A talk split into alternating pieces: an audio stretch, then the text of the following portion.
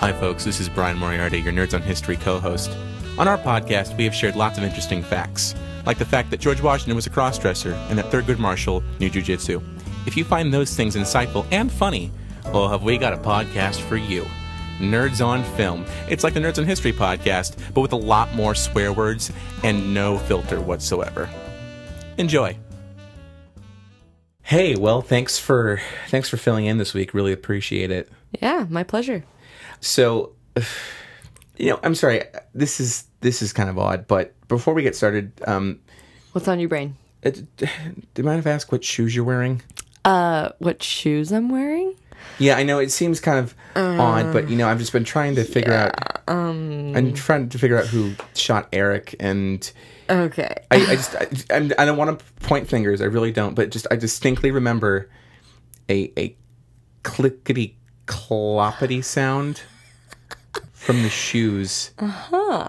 A clippity cloppity sound. I don't think it's very funny. I'm just saying, but Oh well, I mean, um, I and I just I'm just when a man sure. asks a woman what kind of shoes she wears, the woman can automatically assume, "Are you one of those weird feet people?" That you know. I mean, I'm sorry, but That's I, beside the point. I'm trying to solve. Okay, no, man. here. I wear Vans, okay? I can't last a minute in heels. You won't catch me dead wearing heels. I mean, it's not going to happen. So no, I don't wear high heels. I never do. And you want you want to see I'll put my feet on the table right now. Check out those beauties. Oh yeah. All half inches of them. That's not a heel. so no. Well, there you have it. Yeah.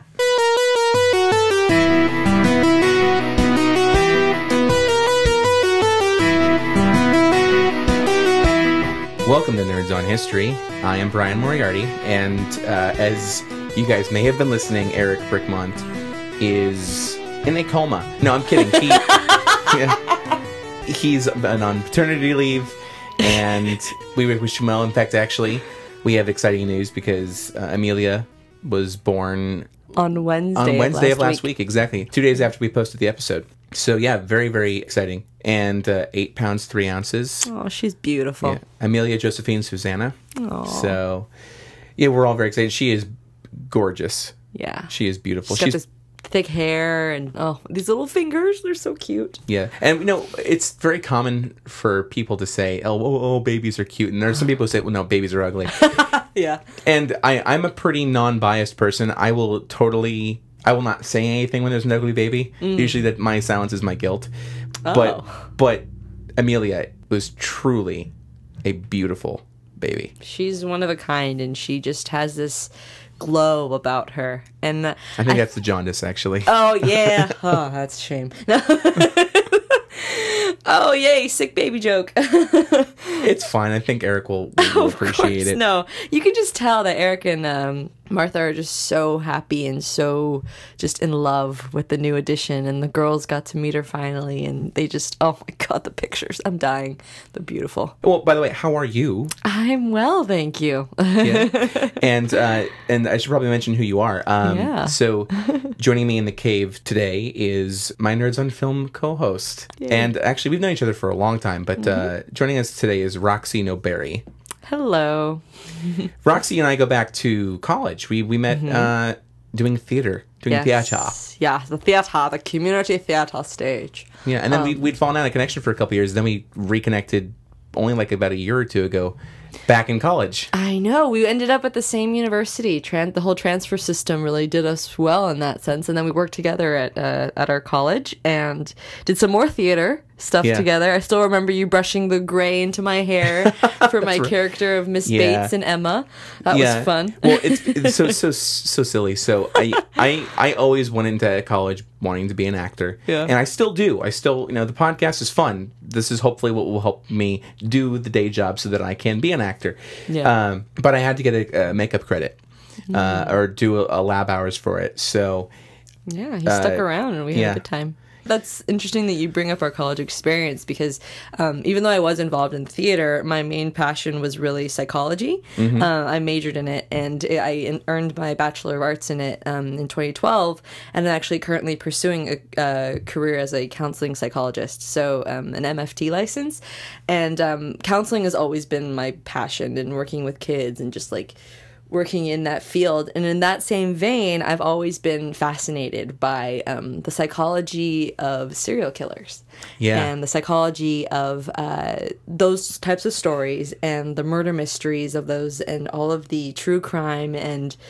I mean, I can't get enough of it. You know, my favorite movie is Silence of the Lambs. Like, you Yeah. want to talk about criminal psychology? like, So you want to you almost like your dream job would be like the forensic profiler or the like the criminal psychologist kind of deal. um, no, my dream job would just be a child therapist. Okay. But my fantasy world That's is what I meant to say. The fantasy world. You're the I'm you're the not detective. lying, yeah. Bryan. I once spent an entire week watching mini documentaries about serial killers. Well, okay, so okay, fine. So you want to, you know, be your fantasy is that you want to be a forensic psychologist. I want to be Batman in my fantasies. hey, man, that's cool. So you know what? There's there's common ground there. That's Sure fine. there is. Yeah, and besides, yours is less ridiculous because yours doesn't Um. involve wearing a cape. Yeah, the, no capes. No capes. no capes. oh yeah, no, no, I, I wouldn't have nothing to do with that. Yeah. So, um, well, anyway, uh, I'm glad you're here. thank I really you. am. I am too. And um, why don't we get into some listener feedback before we jump in, shall we? Absolutely. This week in listener feedback. Okay, our first piece of feedback comes from Shirley from Ontario. Hello, Shirley. Her subject is hi, and we say hi. Hi. How are you? Uh, message says, Hi, I love both the podcasts, and I'm currently working through Nerds on History since I've been all caught up with Nerds on Film. Right on. That's not an easy task now. We're 75 episodes, 77 episodes in almost at this point. Incredible. She said, I downloaded your Jack the Ripper episode, and just after I had seen a Star Trek uh, TOS season 2 episode in which Scotty is framed for the murders that were committed by Jack the Ripper, who at the time looks like a lawyer from Rigel 4. anyway, you asked what were the listeners' ideas about Jack, and all I could think of was Star Trek. And then uh, she actually goes on to this lovely bit about Nerds on Film, which we read on the uh, podcast corresponding podcast. about a week ago by the time you listen to this mm-hmm. episode. And then she closes with looking forward to many more podcasts. They're really fantastic. P.S. Sarah, sorry for my terrible grammar, but it's hard to type on an iPod. You know, I, I, I love when our listeners get to share their own nerdy like nature with us, and the oh, fact yeah. that someone someone was able to to connect Jack the Ripper with Star Trek.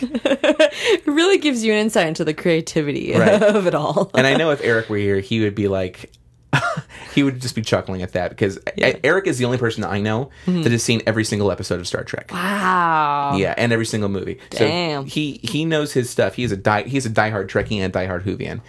Yeah. So just Awesome. the more Trek we see, the funnier it gets. Oh, that's cool. Oh, and by the way, folks, my dear friend Kyla just texted me. So we we've been on the history corner uh, page of the iTunes store for a couple weeks now Cool. and now like we are further up on that list. Like if you go to us Oh. it's like we're one of the first icons you see. It's a small win because we're, we're on the same list we were before. We're just higher up on that list. But um, that's pretty sweet i think. I think that's what is that an increase in, in viewership? Or? we've definitely seen an increase in, in viewership. We've seen um, several hundred more downloads per since we've we've been on the itunes store. So it's been been very big. Man, that's awesome. Yeah, yeah, we're super excited about it, and a lot more subscribers for that matter too. So, very very cool. You were mentioning that you were obsessed with with serial killers. I'm not obsessed with serial. I'm obsessed with the um, mythology of serial killers. I guess is the better way to put it. Because if I say that I'm obsessed with serial killers, I'm just going to sound like a creep. um, which I'm not. I assure you. It's wow. okay. I've seen Only your, a creep would say something like that. I, oh I, God. I've, I've seen your shrines and your dolls. I have, there's no there's no judgment coming from me here. Oh, you caught me red-handed. Gosh darn it. Okay, Um, but but what's interesting? uh, There's been a lot of murders that have been unsolved. Mm-hmm. We talked about Jack the Ripper. That's the most famous one, I think. oh yeah. there's so many we could cover. We couldn't really do it in one month. So we thought, well, let's let's bring in an old friend. Let's bring in the Wheel of History. It's so beautiful. It is, and it keeps getting more advanced every time. You could have dusted it. Yeah. Wait, I think actually it's saying something. Hold on. What's it say? You know what? That's none of your damn business, Wheel. he says here, yeah, well, if you don't clean me, I guess that speaks about other parts you don't clean. I'm like, wow, dude. Really? That's. Rude. Snarky, snarky, snarky. And for the record, I scrub behind my ears. okay? Uh huh. All right, anyway. Little sassafras. No kidding. But the wheel sometimes has an attitude. Have you been drinking tonight? No, surprisingly not. Wow. Sober as a, as a uh, judge, apparently. Well, Maybe, this is going to be interesting. maybe he doesn't like me. Maybe he's just. Maybe he's jealous. Oh, are you jealous? Uh, according to what he just said, nah, I or I'm assuming it's a he. Who knows? It- yeah, only- well, I mean, it- it- it's an it, really, but maybe he just misses Eric. I don't know. You should read it for yourself. I think he might have it. Um, let me see. I can't quite read past all of the dust and crud that's kind of covering the message. Oh, it says, "Kiss my." Is that? Oh, oh, excuse me. I, I can't read the rest of that. That's inappropriate. You know what? I'm, I'm feeling a little bit of animosity coming from the wheel. I, I don't know how I'm gonna feel about this. I'm feeling a little bit uncomfortable. I'm be You know what, Wheel? I, I, I acknowledge I'm- that we maybe have had some differences, Wheel, but I think we need just to get through this episode. Is that- Let's and work then- together. and then we can we can talk about this later, okay? I'll, I'll, I'll, I'll let Bryan spin you first if, if that's okay. If, if it'll make you feel better. Oh, th- there's no spinning of it now. It spins itself. Just, does It's a self spinner, huh? it's a self-spinning wheel. oh, you little smart little thing, you. Oh, Um, all right, wheel. Have let's have at it.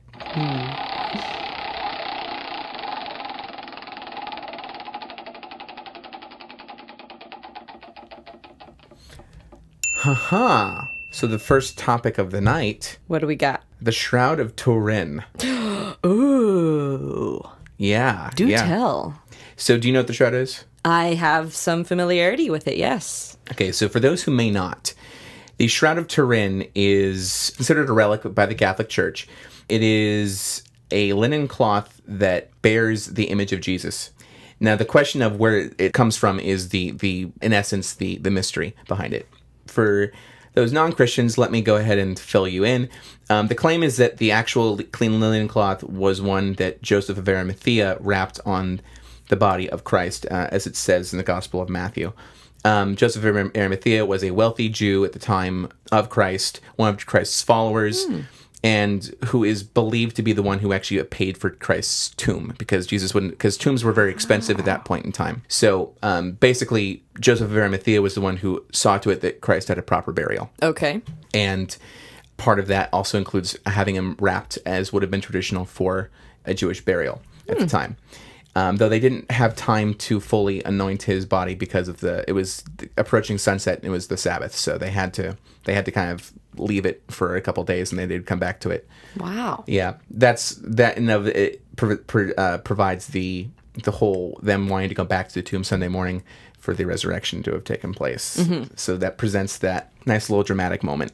Uh, Wow. In the so this linen, which is approximately 13 and a half feet long and four and a half feet wide, bears the markings of both the front and the behind of of a man that looks very much like Jesus. I mean, he's got long hair, he's got the beard, he's got the crown of thorns on his head. So, uh, and it was first uh, mentioned in the year 1360.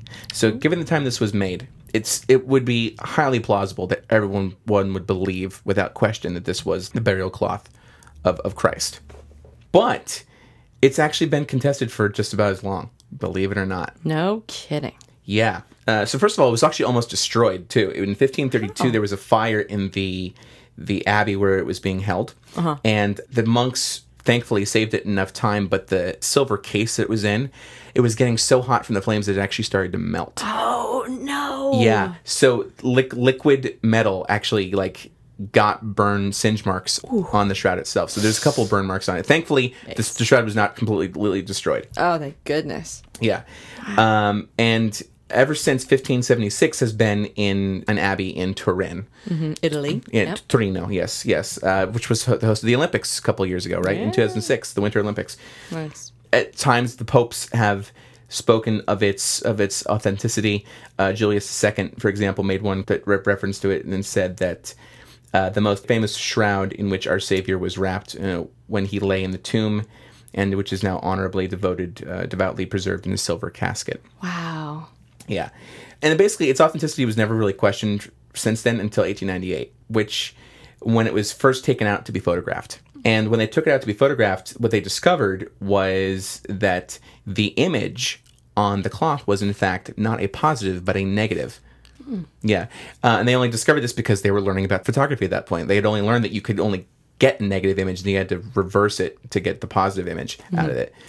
That the negative, quote unquote, was the positive of the image. Like the light seemed much more natural, the textures seemed much more natural. Okay. So, so what was on that cloth was somehow put there by something else. Wow. Yeah. Not, So what I'm wondering then is to the naked eye, mm-hmm. what does the cloth look like? Can you Well- actually see the image itself? I've seen pictures where to the naked eye this image of the cloth is Oh yeah, see it's much more kind of diluted and, and softened and the edges are I'm looking at it right now, it's it's a fascinating image.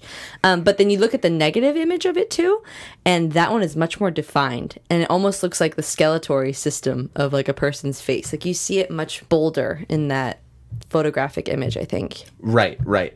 And that's really where the where the controversy starts to occur because now that they're saying, well, this is a negative, not a positive of it. Well, now they're trying to figure out, well, how could this have been put there to begin with? Yeah, it says here that the details of the image of the sh- on the shroud are not easily distinguishable by naked eye and were first observed after the, after the advent of photography. In 1898, Correct. an amateur photographer named Secondo Pia was allowed to photograph the shroud, and he took the first photograph of the shroud on the evening of May 28th in 1898. And here's what's more interesting too. That was the, the more recent time when it's happened, and we'll we'll touch base with that in just a second. Okay. As far back as 1389, only 30 years after the shroud was first mentioned, people started to dispute it. In fact, there was a bishop, the bishop of Troyes. Uh, I might be saying it wrong, but it's a province in, in France.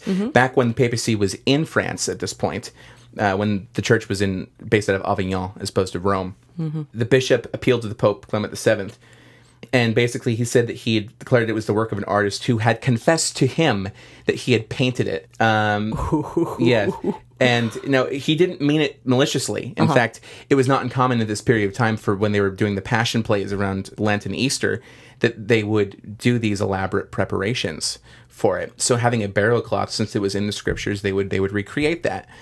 And according to this bishop, this painter confessed to painting on it. And that's all well and good. But now when we get to the modern era, when now it's piqued the interest of modern science, Yeah. as we start to analyze it, we don't see any signs of paint on the image. Oh man. So what's baffled us is, well, so if this was maybe maybe he was confusing with other burial cloths that were also painted, but Maybe. nevertheless, how does this image get on it? We still don't know quite how it got on it. All we can develop are theories to how it might have gotten there.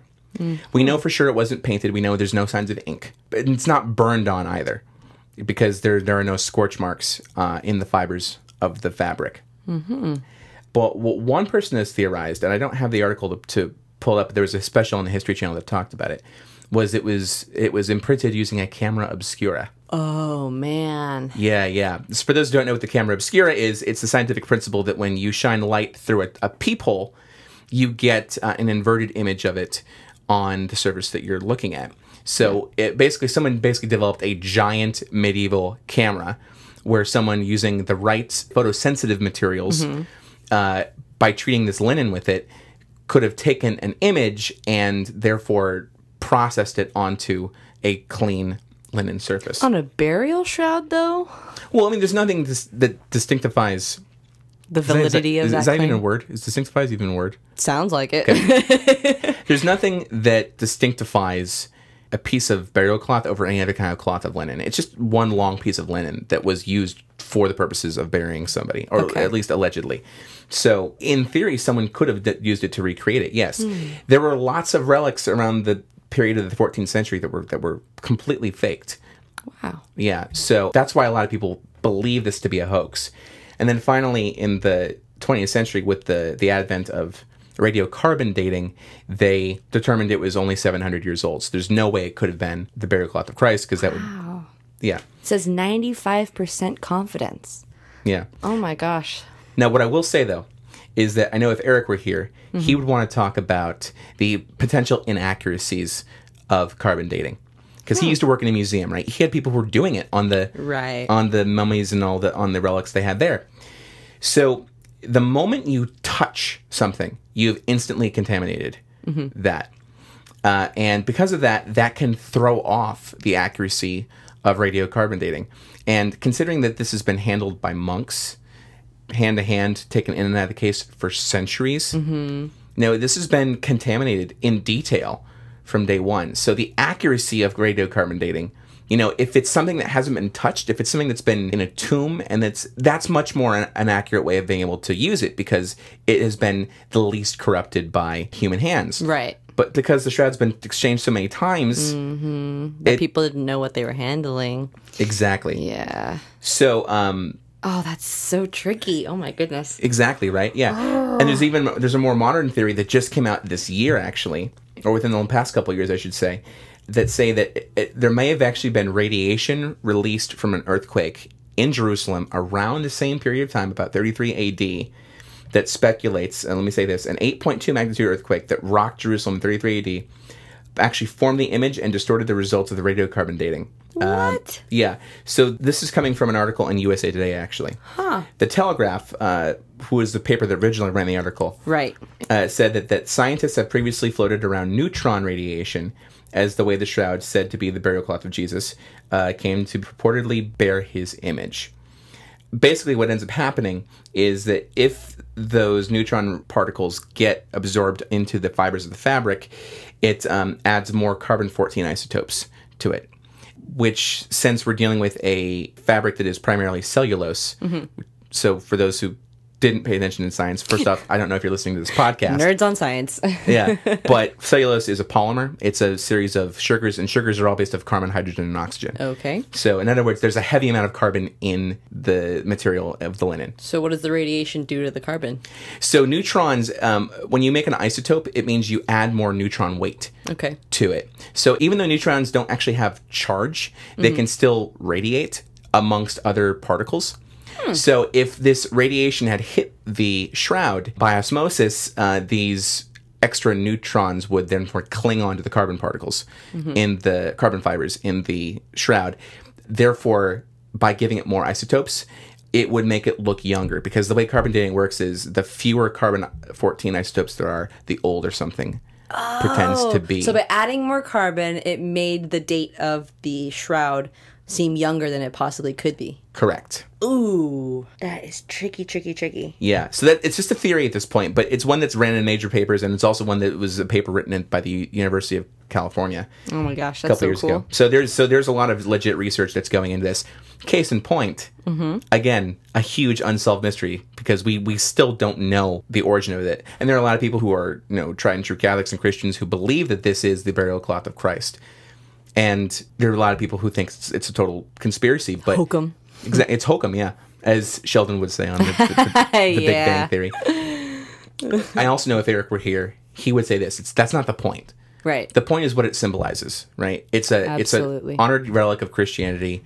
This symbol doesn't take any of that away, whether it's true or not, whether it is his cloth or not. eh, he resurrected anyway, so cloth is kind of null and void. Yeah, if you if you are of that persuasion, exactly. Exactly. If you believe in that. Yeah, and in fact, that's where, where many faithful acknowledges the source of the image is the hmm. some sort of physical transformation that took place during the resurrection imparted the image onto the cloth.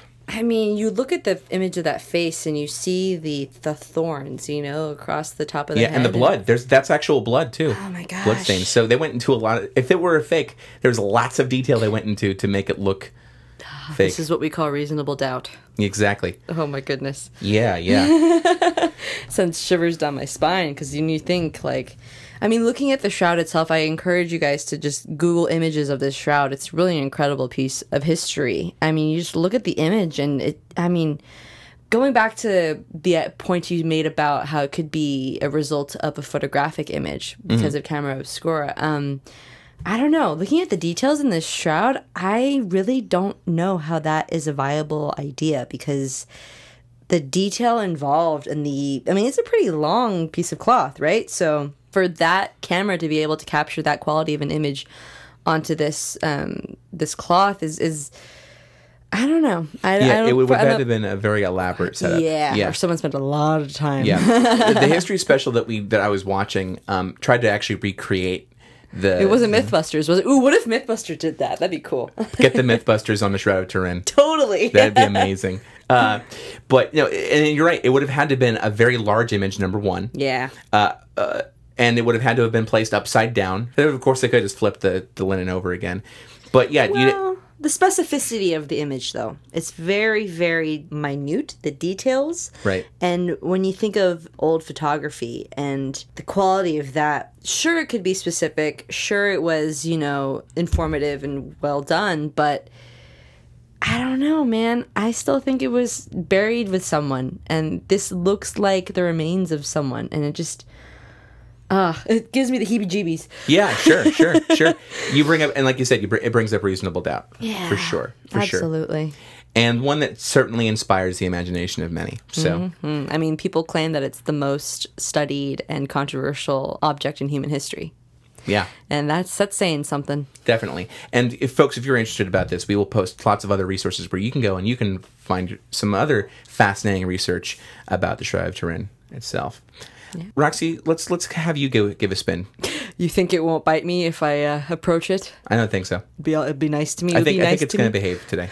okay. All right, I'll go for it.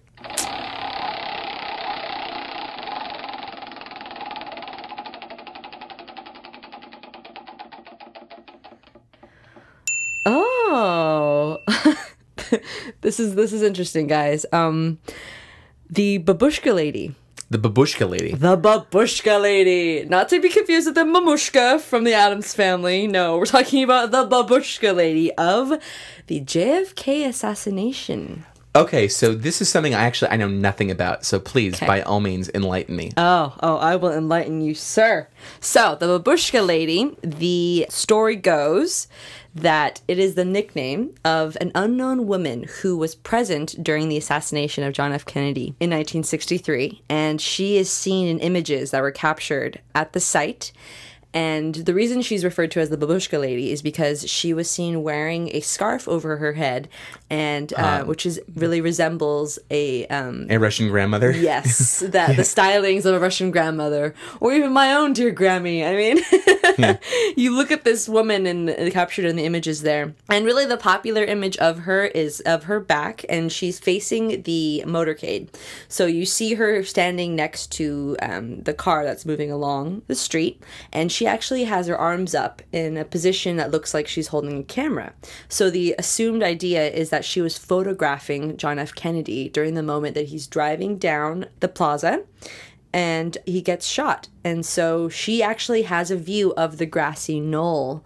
So she would potentially have evidence of who actually did the So assassination. she would have a photographic eye view of the events that took place from the perspective of someone watching across the way. Yeah. So she could have possibly, her photographs could have revealed new evidence to have proven that um, whoever the shooter was. It could have been Harley Oswald. It could have been So know, the- Russian CIA. Like, right. So this this is kind of in the vein of the was there a second gunman Mm-hmm. kind of theory. it totally supports that idea that whatever she photographed, um, and the sad thing is that they never uncovered her pictures, could have proven there to be a second shooter, could have proven there to be so many more hints pointing at uh, what really happened. Because all we really have is what the Zapruder film to Right. show, you know, the actual assassination, and you see JFK and all that. But from her perspective, it's behind JFK. So the idea, though, is that um, when she was discovered in the photographs, um, she was never discovered. This woman never went to the FBI the day that it happened. She never turned in her photographs. Um, but there is evidence to support that a photo developer actually um, did develop some photographs that were taken from the perspective of someone who was in the position that uh, the babushka lady was in. So maybe those were the pictures, um, but they were never turned into the FBI or anything like that. Interesting. Um, so that's something to think about. But The babushka lady herself has never been formally identified, and that's the mystery. But one woman in particular goes by the name of Beverly Oliver, claimed to be the babushka lady.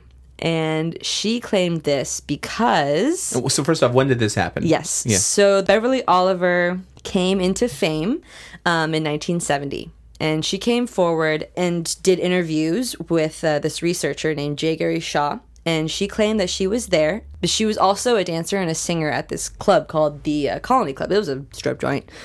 And um, it, was, it was a strip joint. No she was a stripper. so Stripper um, and babushka should not go in the same sentence. Uh, yeah. And the funny thing about that is that when you're comparing the claims that she made to the actual person and the evaluation of her claims, there's this whole website that's dedicated to devaluing all of her claims. It's pretty intensive, actually. They're saying that the babushka lady herself, if you look at this image of her, it's a much older and stockier person. This person definitely looks, you know, like an older lady. But Beverly Oliver was much younger and much more, um, had a much slighter body frame in 1963. So, right there, that's kind of disclaiming her idea that she's the person in the Right. film. It's, it's the major red flag. yeah, automatically you're just like, uh, you don't match the body type. Sorry. But that's kind of a weak thing because I mean, you look at the image and I mean, it could it's like kind of an action shot. You know, people are moving in the picture. She could have been hunched over, she could have been, you know. I've got it. Okay. If this whole month we've been talking about wild theories, Uh-huh. she was a burgeoning makeup artist. Oh yeah. So she put herself in a in, in, in a in a in a plump suit, and then did herself up to look performance art, really. exactly. You know, this is the '60s. People are trying starting to experiment with that kind of thing. I think it's 100 percent plausible. You know, unfortunately though, no one can corroborate her being there. And- Well, then there's that. Yeah, and here's the other thing: the camera that she was using to photograph, she claims was a camera called the Yashica Super 8 Zoom movie camera. Yashica. Okay. Thing about So that Japanese. camera is it didn't exist until 1967. So how can she claim to use this specific camera that doesn't even exist yet at that So point? obviously she's a time traveling burgeoning makeup artist. she is a TARDIS. Duh. so here's the thing. She, you know, went year after year after year claiming that she used this camera, right? But then she went to the Assassination Records Review Board and totally said that she never said that. she retracted her statement. And you're just Okay. like, uh, no, first of all, you made that statement to several authors. And you said that in a documentary that was made in 1988 called The Men Who Killed Kennedy. So check that documentary out, guys, and see what she says because, uh, yeah. so is she maybe just deranged that she like she goes on the record several times and says it, and then all of a sudden denies everything she said? God, you know, I really feel like she was someone who got caught up in the excitement of the assassination, and maybe she was there that day. You know, it's the idea of, oh my God, I was there. I want to talk about it. I knew Lee Harvey Oswald. Oh, yeah, you know, oh, blah, blah, blah. Like, I work for the CIA, you know, things like that. Like, people just get so excited by all this stuff that they'll say whatever they can to get attention for it. And I think this is a really good example of that. She says that her friend introduced Oswald to her as my friend Lee, Os- uh, Lee Oswald of the CIA. And um, the idea says that, you know, people will always say that they're with the CIA if they're they're kind of weirdos. So I think that's interesting that, you know, she'll claim to have known Lee Harvey Oswald and she'll claim that she was there. Um, but a lot of her story, unfortunately, is very inconsistent and um, false. So Beverly Oliver is not the babushka lady. I'm I'm asserting that right now. But you know, unfortunately, we'll never really know who this person was. And I think just having her kind of be a snapshot part of history is really important and unfortunate because we'll never really know what those pictures revealed and we'll never get the definite proof. So Yeah. that's interesting. As any good unsolved mystery goes, there's something there's a humongous missing piece of the puzzle that just mm-hmm. doesn't I mean, I think a part of me would like to believe that Beverly Oliver was the babushka lady, or that this babushka lady was just someone who, you know, was an unfortunate bystander and she happened to take pictures and maybe those pictures turned out really bad. Um, maybe they, they were just blurry mess ups. Because, you know, you, you're in the moment of the actual assassination. I'm sure it was total chaos. I'm sure everything gets just out of control, right? So maybe she just threw them away thinking they were junk and just wanted to stay anonymous, to stay, you know, inconspicuous and out of the limelight. I can respect that. But in the wake of such an incredible tragedy that still has so much controversy, Right. I mean, the assassination really is something that has so many conspiracy theories. We all, I don't know if you guys saw the film JFK starring Kevin Costner, but that film does a really good depiction of a lot of the um, controversies and conspiracies Sure. that were that came as a result of the assassination. And Yeah. actually, there is a scene featuring a woman who spoke about photographing that moment, and they're kind of making a reference to Beverly. Gotcha. Um, and because this character is a dancer and a singer, and she's you know talking about the assassination and whatnot. So this babushka lady is, is a pretty elemental piece in Sure. the mystery that is the assassination Yeah. of John F. Kennedy. And if you guys are interested in learning more about the conspiracy theories and stuff behind the JFK assassination, uh, the episode "The Catholic JFK," which we did back in January of 2013, um, addresses several of those too. Right on. Yeah, Cool. it's kind of weird now that we're getting to the point where we're, we're now bookmarking ourselves. We're saying, "Oh, by the way, we talked about this in this episode too." So check it out. Yeah. Do it. All right. Well, that's that's my spiel on the babushka lady. Would you like to spin the wheel again? Yes, I would love to spin the wheel again, or wheel, if it's okay. Or I know we're not approach exactly the on- wheel? approach the wheel with caution. yeah. Right. All right, Will. Here we go.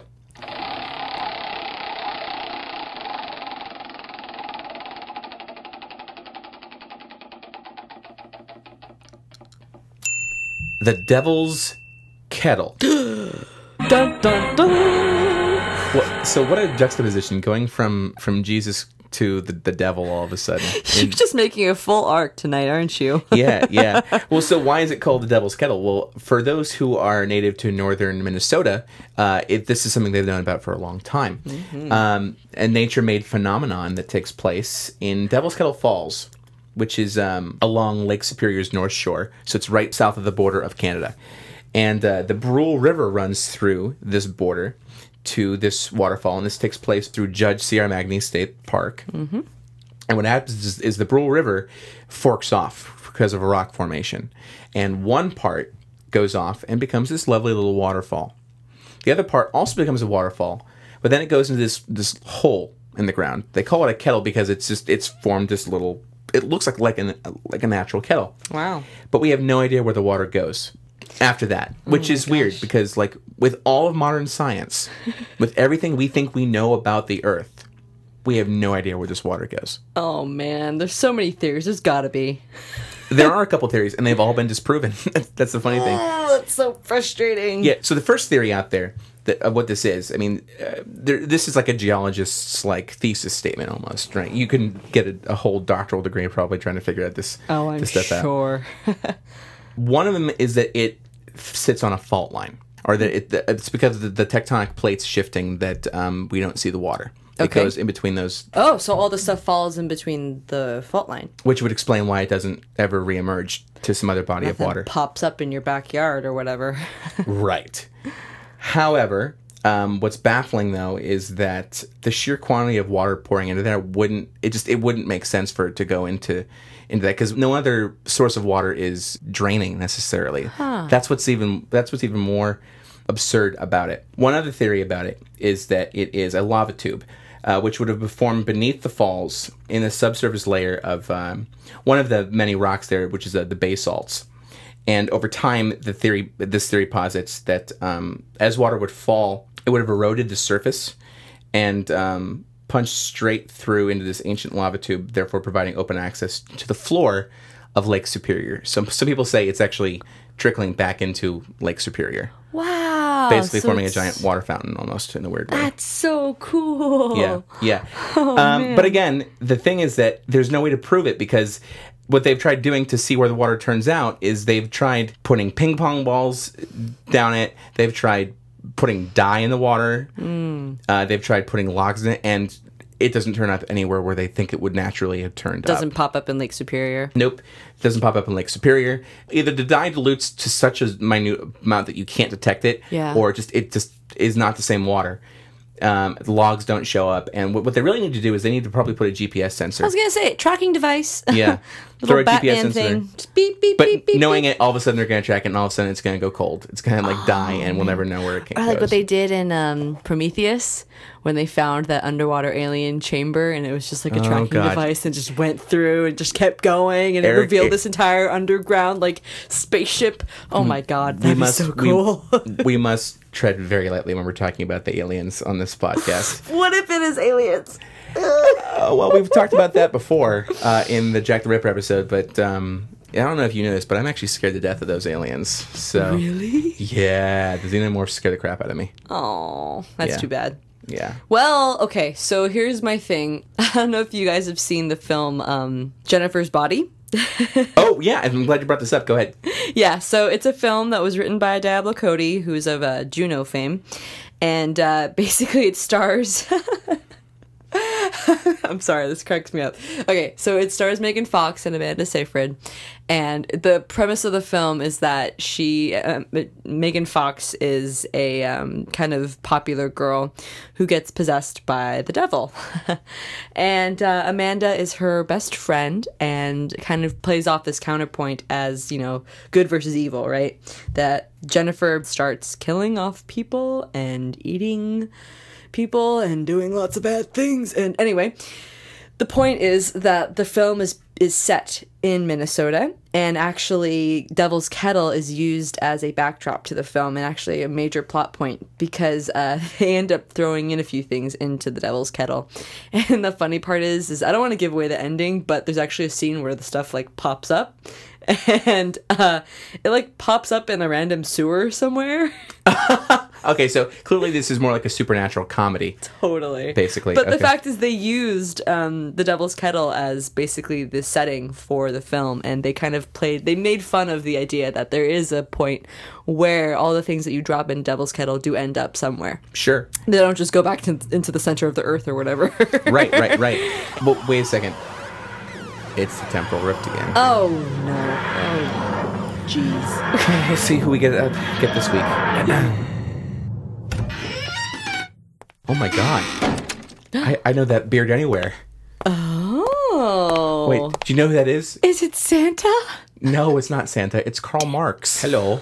hi I have come with a very important message from the future, which somehow you don't encapsulated me say. Oh in its propaganda. Uh, well, well, I would normally protest to its bourgeois tactics. I do think that you should go to Amazon.com, as it says. There's a wonderful marketplace where you can go and get lots of interesting books, movies, and various and sundry things for around the house. books movies and various sundry things from around the house tell me more Well, perhaps you should read my book, The Communist Manifesto. Oh, what a light reading choice. Thanks, Karl. Yes, it's only a couple thousand pages. It's fine. You'll get through it in a year or so. Give or take a few, yeah. Well, Mr. Marx, uh, it's definitely the most unusual request we've had on our uh, podcast. It's nice to meet you, dude. Yes, it was a pleasure, and uh, we just hope that when the uprising occurs, you are on the winning side. So Oh, I'll be sure of that. I'll keep you up to date on the progress. now I must go to the to the other side. If you'll excuse me, I will be gone. Thank you. Oh, bye. Well, that was cool. Yeah, that was interesting. I should go on Nerd on History more often. You get to meet these cool people. Absolutely, yeah. And you know, if you were to go and click on any of our affiliate links that are in any of our episodes, uh, we would get a small donation if you were to choose to buy something from Amazon.com. So that would be a fun. Instead of spending all your money on the Communist Manifesto. Exactly, because who wants to do that in America, right? You know, Exactly. I'm I, I, I, am a patriot, by the way. If the government is listening to this podcast, Hey, I, man, I took my citizenship I was never test. a member of the Communist Party. We should have we should have Joseph McCarthy on. That'd be that'd be amazing. We'll have to do that at some point. You should hit him up. Yeah, you should hit him up. Get the TARDIS working on. on yeah, right. Fire it up, man. Yeah. Uh, okay, so sorry. Before we were derailed by by Mr. Marx's uh, sudden and uh, intrusive appearance. In, exactly. Ugh, so, no. well, why don't you give it another spin?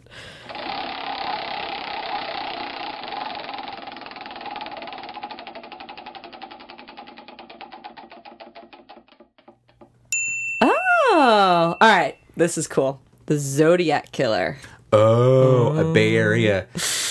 A Bay Area mystery. legend. Oh Yeah. man. So I know I was talking about earlier how I have a fascination with um, serial killers and the mythology of that and the stories of those and I just think it's all really incredible to dive into the mind and to understand the reasoning why and how they get away with it and what they do and oh man. And um, one of the most incredible stories I have ever heard about and um, done some research on is the Zodiac Killer. And like Bryan mentioned, yeah, it's a Bay Area legend and a Bay Area story where um, the Zodiac Killer was a um, serial killer who committed crimes in Northern California in the 60s. And uh, from the 60s to the late 70s, so, or excuse me, the early 70s rather. And his identity has never been discovered. So the mystery is who is this guy? He presented himself as the Zodiac, that was his, his title, because he would send these letters to the San Francisco Chronicle. And he would send these letters that included um, cryptograms and they were sent not only to the San Francisco Chronicle but, but to different Bay Area press outlets. And um, he wanted to gain popularity and, and infamy for um, the letters as well as claiming that he would commit all these murders. And um, it has been proven that he does have victims, and there are confirmed victims there's only seven of them that have been agreed upon by investigators, and they include couples, these these pairings, which is interesting. I find really fascinating. Uh, most specifically, the first couple was uh, David Arthur Faraday, who was 17 years old, and Betty Lou Jensen, who was 16. And this is the one that occurred at the drive-in. Yes, right. this was the one that occurred at the Lovers Lane, and um, this was the first murder um, that was done on December twentieth, nineteen sixty-eight, and um, it happened in Benicia, so Solano County, right? And then he went on to murder another couple in nineteen sixty-nine, which happened in Vallejo. And then that was one that was outdoors, I think. Right. um, I believe so. And you know what's interesting is that the um, the man Michael Renault Mageau, who was 19, survived the attack. Didn't the man survive the first shooting too, or were they both killed? No, they were both killed in the first one. Okay. Um, but the second one, he survived, and I don't know um, his whereabouts, but yeah, he was involved and you know obviously questioned and such, but they never could identify the person. There's Yeah. a sketch out there, but then they talk about the possible suspects, and um, most notably, the biggest suspect that they talk about is um, Arthur Lee Allen. And Arthur Lee Allen has a huge connection to the case purely because a lot of his whereabouts and his notoriety um, arises a lot of questions in investigators. They've made a lot of connections. Um, you can actually read up on it on this website called the Zodiac Killer or just zodiackiller.com. And um, there's a thing called the Arthur Lee Allen file. Yeah. Where the author of this website goes on to make all of these incredible connections to um, Arthur Lee Miller or Arthur Lee Allen's whereabouts and um, his reputation. And apparently, he was known as a kind of a creep. He's probably the only suspect that they've ever really um, come that close they've gotten to. really close to. Yeah. Yeah, right. So, if you guys know anything about the Zodiac Killer, it's actually been the subject of a lot of controversy and a lot of um, public attention. Um, there's a lot of films out there that focus on the um, the mystery. Most notably, one of my favorite films is actually um, called Zodiac by David Fincher and it was made in 2007. Yeah. Great movie featuring also featuring Jake Gyllenhaal and Robert Downey Jr. Yes, Yes. and um, Jake Gyllenhaal plays an interesting character because this character was one of the um, first people to actually kind of solve the cipher and to um, start to really decipher what his letters were saying. And if you go to that website that I mentioned, all the letters are actually included on there, and you can read them and see what this uh, this guy wrote. And um, there's a actually there is a claim that someone was able to decipher one of the letters and it was done recently actually. And this person actually did it because he was inspired by the david fincher film. He saw the film and said oh my gosh i could do this. I could solve it. And it actually implicated arthur lee allen in the letter. He writes his name in it. And the way that this person was able to decipher this letter is really incredible because he was able to um, kind of base it off of this number code system and this type of alphabet system where every like letter like first letter mentioned in the word you count the alphabet three letters down i don't know it, it is very complex and incredible and you wonder like how these people are able to do this um, t- takes a lot of man hours.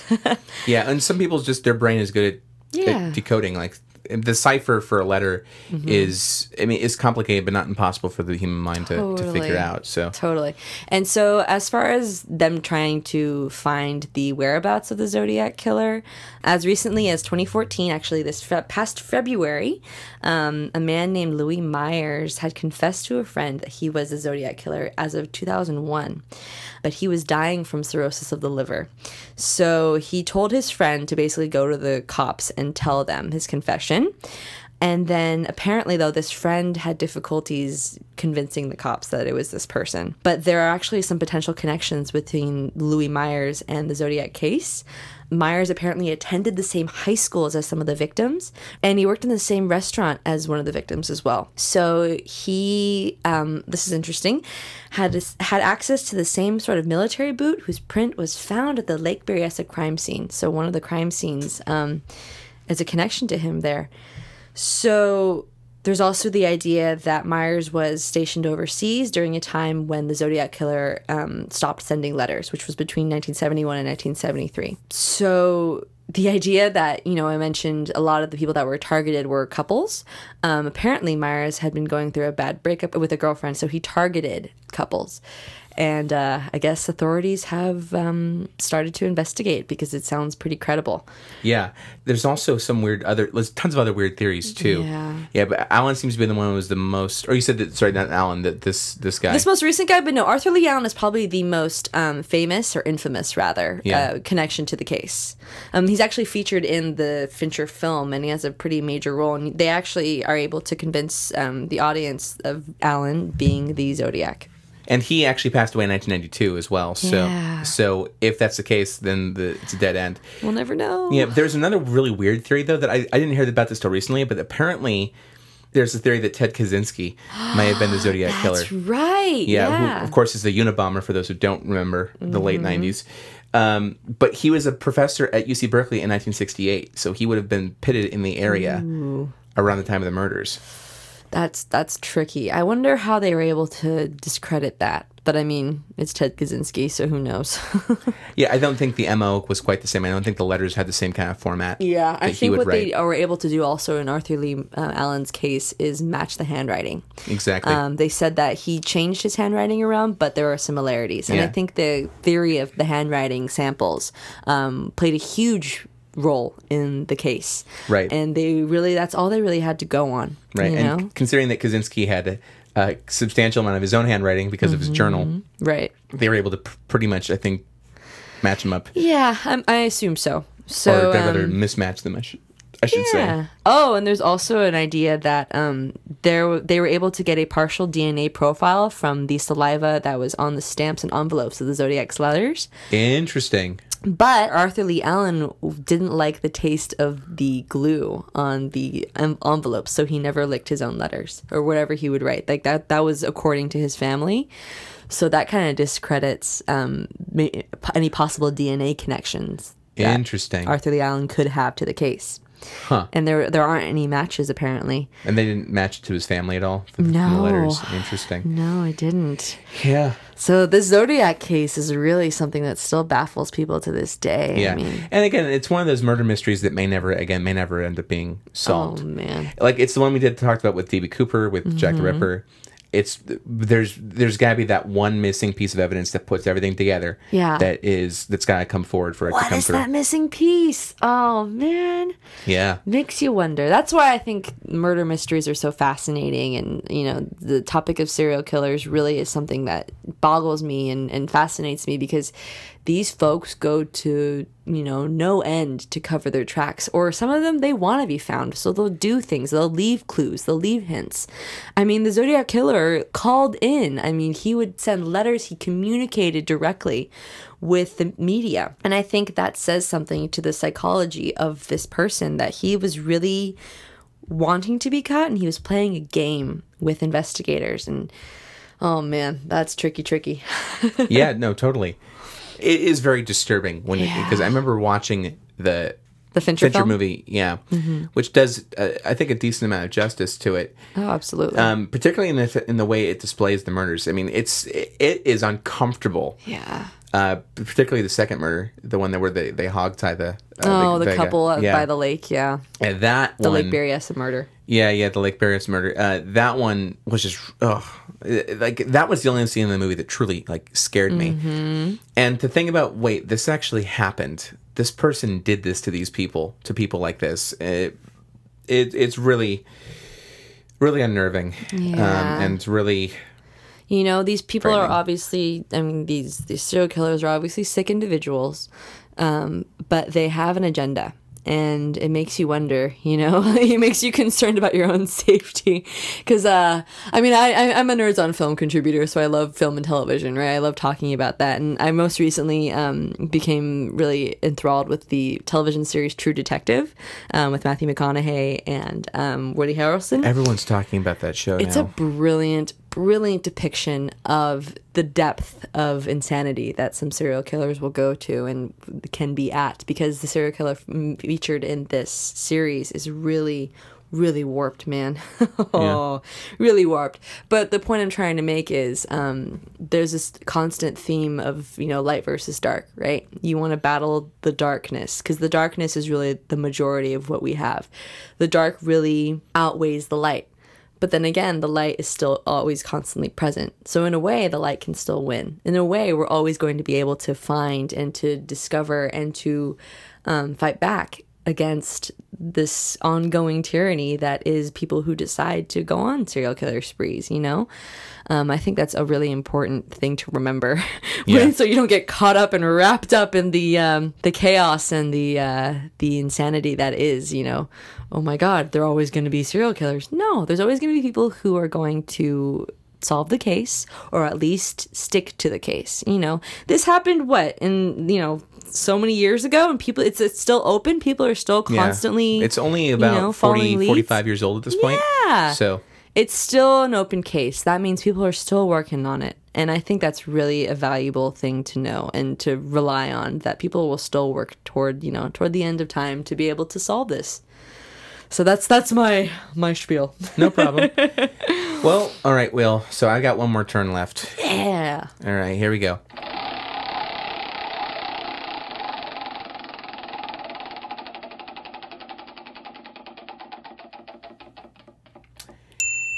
The Voynich manuscript. Hmm. The Vo- I, first of all, I had never even heard of this thing before this episode. Me neither. Um, but let me let me boil it down for you guys, at least before we discover recent events. It's a book in an unknown alphabet that has no connection to any known language. tricky, tricky. It sounds like complete nonsense, doesn't it? but in fact, it's um it's a very interesting book. We know it's a it's a probably some sort of herbological um, book because the book, even though it's the text is almost was almost until recently completely undecipherable, it does have at least six sections to it, and uh, one is for botanicals, and it uh, it talks about 113 different plants that are that are there. I guess I just counted the pictures. Nice. Uh, two astronomical and astrological drawings for astral charts, including zodiac symbols, interestingly enough, uh, such as Pisces, uh, Taurus, and Sagittarius. Nice. And also nude females emerging from pipes or chimneys. Okay. Heyo. All right. So Whatever gets you off, man. I don't qu- quite a loose interpretation of astronomy.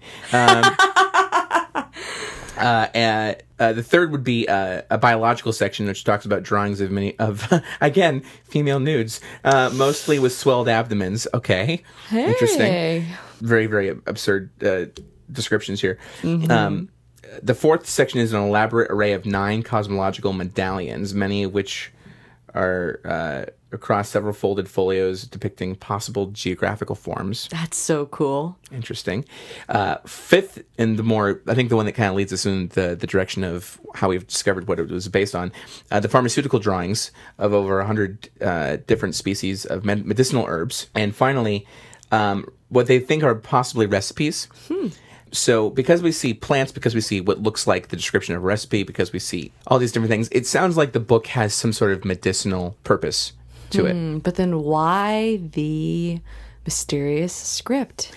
And well, so let's talk a little bit about how it became into existence. Yeah. Well, first off, the name, the Voynich, uh, is from Wilfrid Voynich, who acquired the book in 1912. Um, supposedly, though, but before it had gotten to him, the codex had belonged to uh, the Emperor Rudolf II of Germany, uh, and was who, who was also Holy Roman Emperor from 1576 to 1612.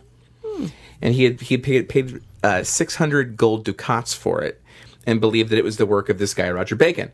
But um, Bacon. it's actually more than likely that who he'd actually written the manuscript was an astrologer uh, from England named John Dee, who uh, apparently owned the manuscript along with other Roger Bacon manuscripts.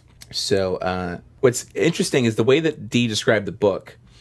He said it's a book containing nothing but hieroglyphics, which um, it's in Old English, so um, bestowed upon him uh, much time upon. But I could not hear that he could make it out. So for centuries, this has already been. I don't know what this says, but I think it's important. yeah, So let's, basically. so let's keep it. It's really, really weird. Um, but there's there was for a long time there was a theory that it was a hoax, and one was that this guy, a computer scientist named Gordon Rugg, argued that it was a 16th century hoaxer who uh, e- either tried to con the emperor out of a large sum of money, and and this guy. Uh, Rugg thinks it was created by this Englishman named uh, Edward Kelly. But there's also another scientist named Sergio uh, Toresella who suggested that the manuscript was actually an alchemical herbal, meaning uh, basically it was a book used by doctors to make it look like they knew what they were talking about. Oh man.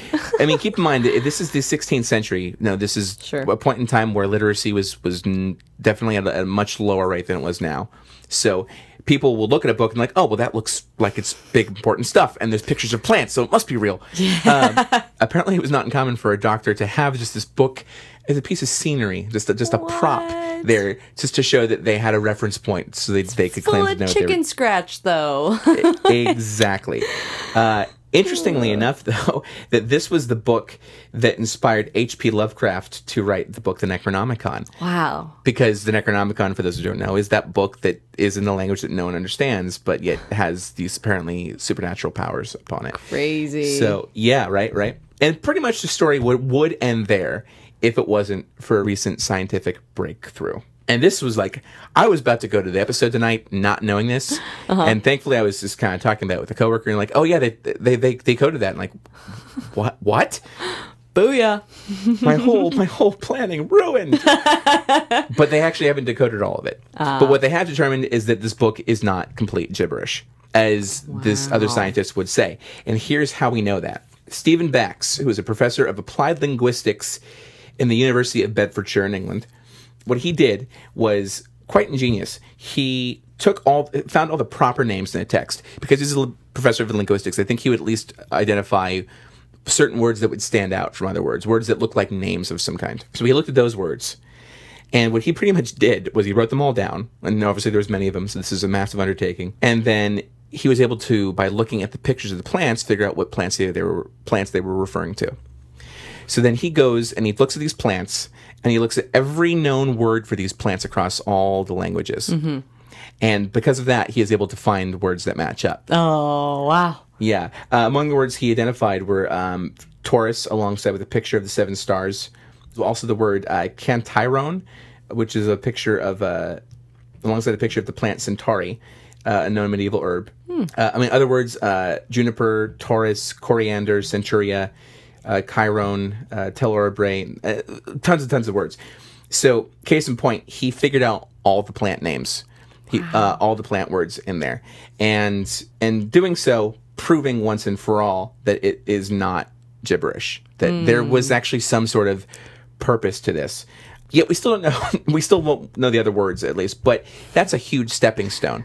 Yeah. Because if we know the basic structure of those words, I mean, I'm not a professor of linguistics. I have a friend who actually who is a doctoral candidate in that. But Cool. if you can at least find the sequencing of certain letters at a certain point in time, that gives you at least some footprints that you can follow to get Yeah. to the other letters and the other meanings of, of That's how they words. decipher the zodiac letters. I mean, that's the same idea. It's the same concept that you find a pattern and you make inferences off of that initial finding, and that right there gives you more answers and more evidence towards you know following a certain style of decoding something. Right? Right, exactly. And that's also how, well, I know, again, I know if Eric were here, he would mention the Rosetta Stone. Yeah, absolutely. Right? The the fact that it was in hieroglyphics versus the hieratic texts in, Yeah. in Egyptian, which they were able to compare to Greek, and because of the similarities between those 3 Mm-hmm. you know, they were able to decipher by using Greek to figure out ancient Egyptian, and which is that was a huge leap forward, right? This is not unlike that same situation. We will eventually figure out what this thing has to say. Wow, that would be cool. Yeah. Absolutely. For all we know, it's just some cookbook. Like seriously, it's a medieval cookbook. like we thought this priceless artifact is just some dude's cookbook, and he decided just to write in funny, funny letters. I mean, if you look at the manuscript itself, it's very pretty. I mean, the, the writing is very poetically flowing, and It has it a very calligraphy look to it. Yeah, kind of looks like Elvish. It does look a little, bit like Elvish. I, you will so it makes yeah. you wonder: was it like is that proof of Middle Earth existing in, in a time in in space and maybe some troll Yeah, yeah, yeah. went to writing and maybe his manuscript got mis- misplaced in the space time continuum and just ended up in the hands of this Voynich guy and. There you have it. I mean, who knows? right, right. I'm running free with my theories here, guys. It's okay. Well, when we, we we've had so many crackpot theories in this on this month, that I think that's that so why couldn't. Middle Earth be one of them? Yes, yes. In fact, I'm pretty sure that if we were to decode this, we would figure out the way to defeat Sauron. Uh, duh. Yes. well, okay. So you know what? Let's let's give the wheel one last spin. Okay, it's your turn. all right, um, Right. all right, I'll go for it. Wait, where'd it go? You know, the wheel's done this before. To be honest, Seriously? yeah, yeah. It has. It does have a kind of a mind of its own. It just kind of like, if it, I guess. I think the wheel is it slowly develops a consciousness. I think it's in its teenage years or something because it's being kind of this rebellious teenager. This is like that movie Smart House from the 90s, that Disney Channel movie where the house got smarter than the people and just rebelled. Man, this is this is the rise of the machines. I'm, I'm telling you right now. Skynet, is real. Yeah, Skynet's real. Yeah, and it all starts with the wheel of history. It is. it's an uprising. Wheel of history today, tomorrow, Skynet. We're calling it now, guys. well, the wheel took off. Fine, wheel. You know what? Whatever. Have it your We'll see way. you next time. Yeah. Well, that- This was a lot of fun, though. This was great. Oh man, so much stuff and facts and mysteries. Oh, I love it. yeah. And uh, folks, again, we'd love to hear some of your insight on these topics. You can give that to us by our website, nerdonomy.com, and of course our social media outlets on Facebook and Twitter. And if you are interested in engaging with us personally, you can follow us on our personal Twitter accounts. I'm at Bryan Moriarty. And I'm at Roxi Nobari. We have like the most boring Twitter I names. know. It's just our names. My Twitter, my old Twitter name used to be Roxy Fox. oh, see, that, actually, that is kind of cool. it's cute, but I grew out of it because I was just kind of like, eh, I'm not a fox. I'm a human being. Yeah, or you could have done Foxy Roxy. That would have been That like. would have been way too corny, dude. No, I you know never underestimate the power of a corny name because oh, give me a break. you could have gotten some numbers with that. I swear to God. yeah, Yeah, whatever. Of course, you know you don't want to get someone's phone number over Twitter. That's like No, but you know what? You know what I want to do? I want to find out who the babushka lady is. So if you're out there, tweet us. yeah. you can find her at babushka lady seventeen. exactly. uh, or at koi photographer four. yeah, right. So it was ridiculous. I'm just being silly. Um, no, really, we yeah. want to find you. and uh, if you have it in your heart and your wallet, please by all means, uh, you know, head over to our Nerdonomy page, and you now have more than one option to help us out. If you have the money, you can give us a donation. Um, you can also click on one of our ads and help us out with our one of our affiliates. A a case in point, help us help you because we want to we want to keep producing these podcasts. I totally stole from Jerry Maguire. I was there. gonna say, I was gonna show me the money. You know, Roxi, thank you so much for being on tonight. It was really really fun. Thank you, Bryan, for having me on. No problem. And uh, and listeners, until we meet again, stay nerdy. Tune into us next week, same nerd time, same nerd channel, nerdonomy.com. See ya.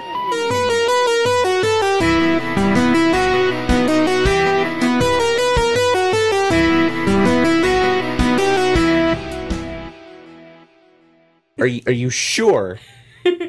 are you sure you don't own heels? You know what? I don't because heels are stupid and they hurt and they do nothing to advance the feminist agenda of women being able to do their own thing in shoes that are comfortable. And what is that? What is, what's the point of wearing heels? I don't understand. No, no, no, no. Let me talk. Let me say. Let me give you my piece.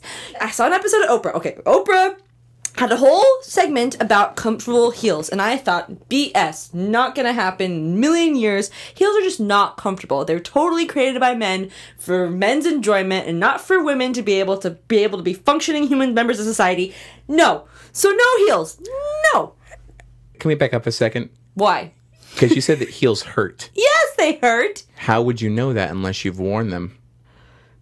Ah!